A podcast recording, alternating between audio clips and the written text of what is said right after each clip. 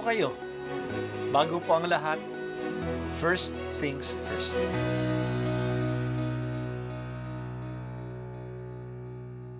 Good morning po. Sinisimulan po natin ngayon ang first things first. At dito po, tinatalakay natin sa unang bahagi ng umaga natin ay ang first readings na binabasa po sa banal na misa.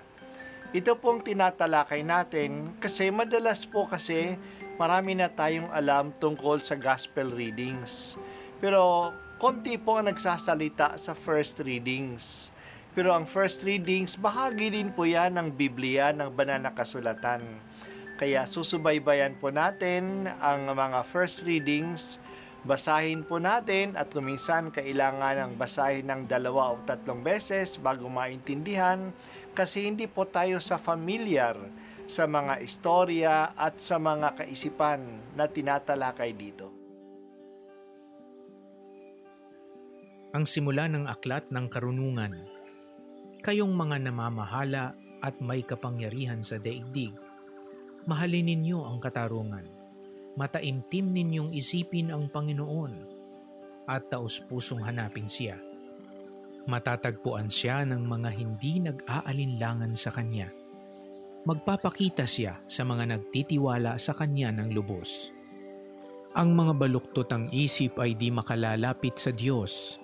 Ang sinumang baliw na mga hasubukin siya ay bibiguin ng kaniyang walang hanggang kapangyarihan.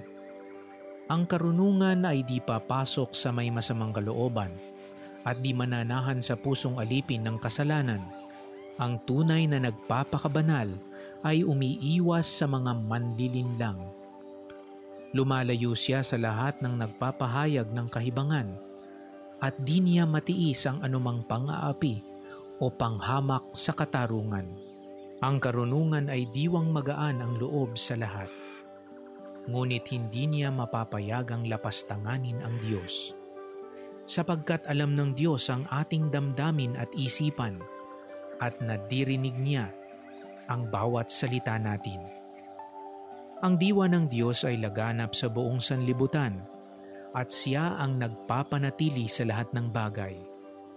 Kaya alam niya ang bawat katagang namumutawi sa labi ng bawat nilalang. Ang salita ng Diyos. Salamat sa Diyos. Sinisimula nating basahin ngayon ang aklat ng karunungan ni Solomon. Hindi naman talaga si Solomon ang sumulat ng aklat na ito. Kasi si Solomon ay nabuhay na mga siyam na daang taon siyam na daan at limampung taon bago dumating si Kristo. At ang aklat na ito ay naisulat ng mga limampung taon bago dumating si Kristo. Kaya may agwat na mga siyam na daang taon ang aklat na ito at ang buhay ni Solomon. Marahil itong aklat na ito ay ang pinakahuli na naisulat sa mga aklat sa lumang tipan ito ay sinulat sa Griego, kaya hindi ito nabibilang sa Biblia ng mga protestante. Isa ito sa mga tinatawag na Deuterocanonical books. Ito ay attributed kay Solomon. Hindi si Solomon ang sumulat. Attributed kay Solomon. Kasi si Haring Solomon ang kilalang pinakamarunong sa lahat ng mga hari. Ang karunungan ay kinikilala na isa sa pinakamahalagang katangian ng Diyos na ipinagkakaloob niya sa mga tao. Sa pamamagitan ng karunungan, ang mga tao ay nagkakaroon ng maayos na buhay. Alam niya paano mamuhay nang matiwasay sa mundong ito. Iba ang karunungan sa kaalaman ang kaalaman ay nagdidepende sa katalinuhan ng tao. Ang karunungan ay nanggagaling sa kanyang karanasan. Kaya ito ay bunga ng pagninilay at ng karanasan.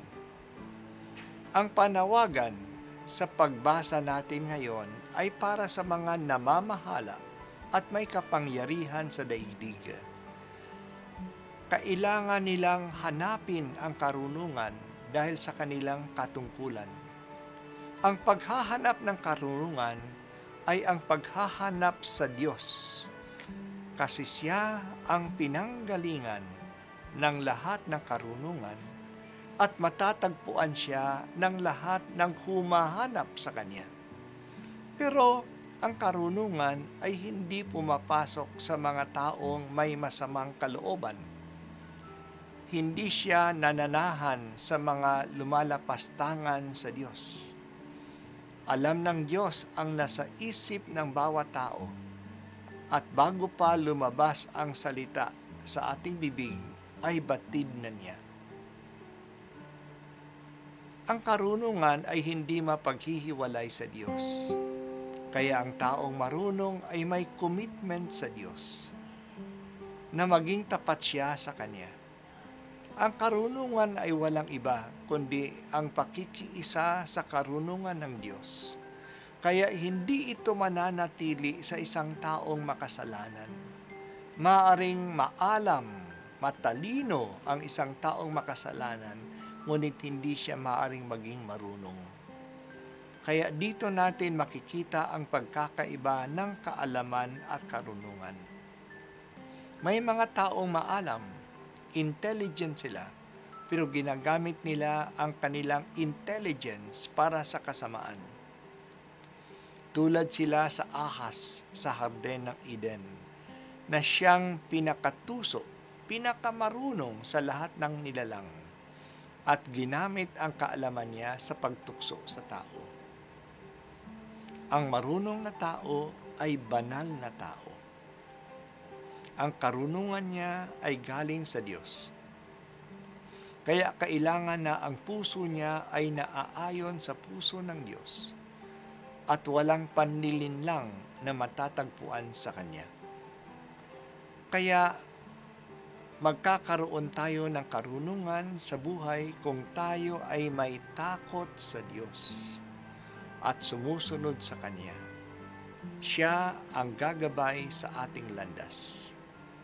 Ito po ang unang pagbasa at ako po ay si Bishop Broderick Pabilio dito sa First Things First.